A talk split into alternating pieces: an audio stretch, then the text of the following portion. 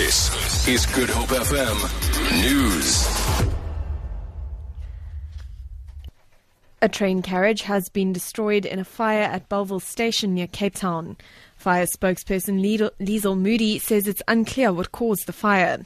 She says they are investigating the incident. Two people have been injured in a head on collision between a truck and a taxi in Knysna in the Southern Cape. The incident happened close to the Knysna Lagoon early this morning. Provincial Traffic Chief Kenny Africa says the scene has been cleared. Police are investigating the cause of the crash. Approximately 40 people have been displaced in two separate fires in informal settlements on the Cape Flats overnight. A fire spokesperson says the fires have occurred in Valhalla Park in Philippi, where almost the same number of people have been left homeless when 10 shacks each burnt down in the two settlements.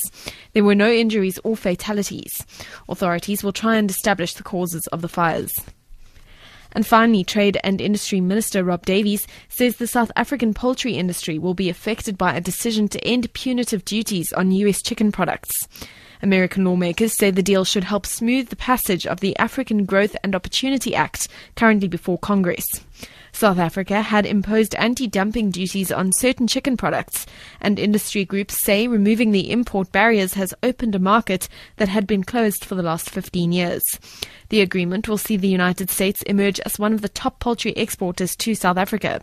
Davies says there are protection measures in place. There is uh, a number of measures in place uh, that uh, that do um, uh, provide uh, for uh, the defence of our local produ- production against. Um, what we're really talking about is what's called bone-in portions. So these are the um, items which are not consumed in the developed world, wings, legs, and offal, and things like that.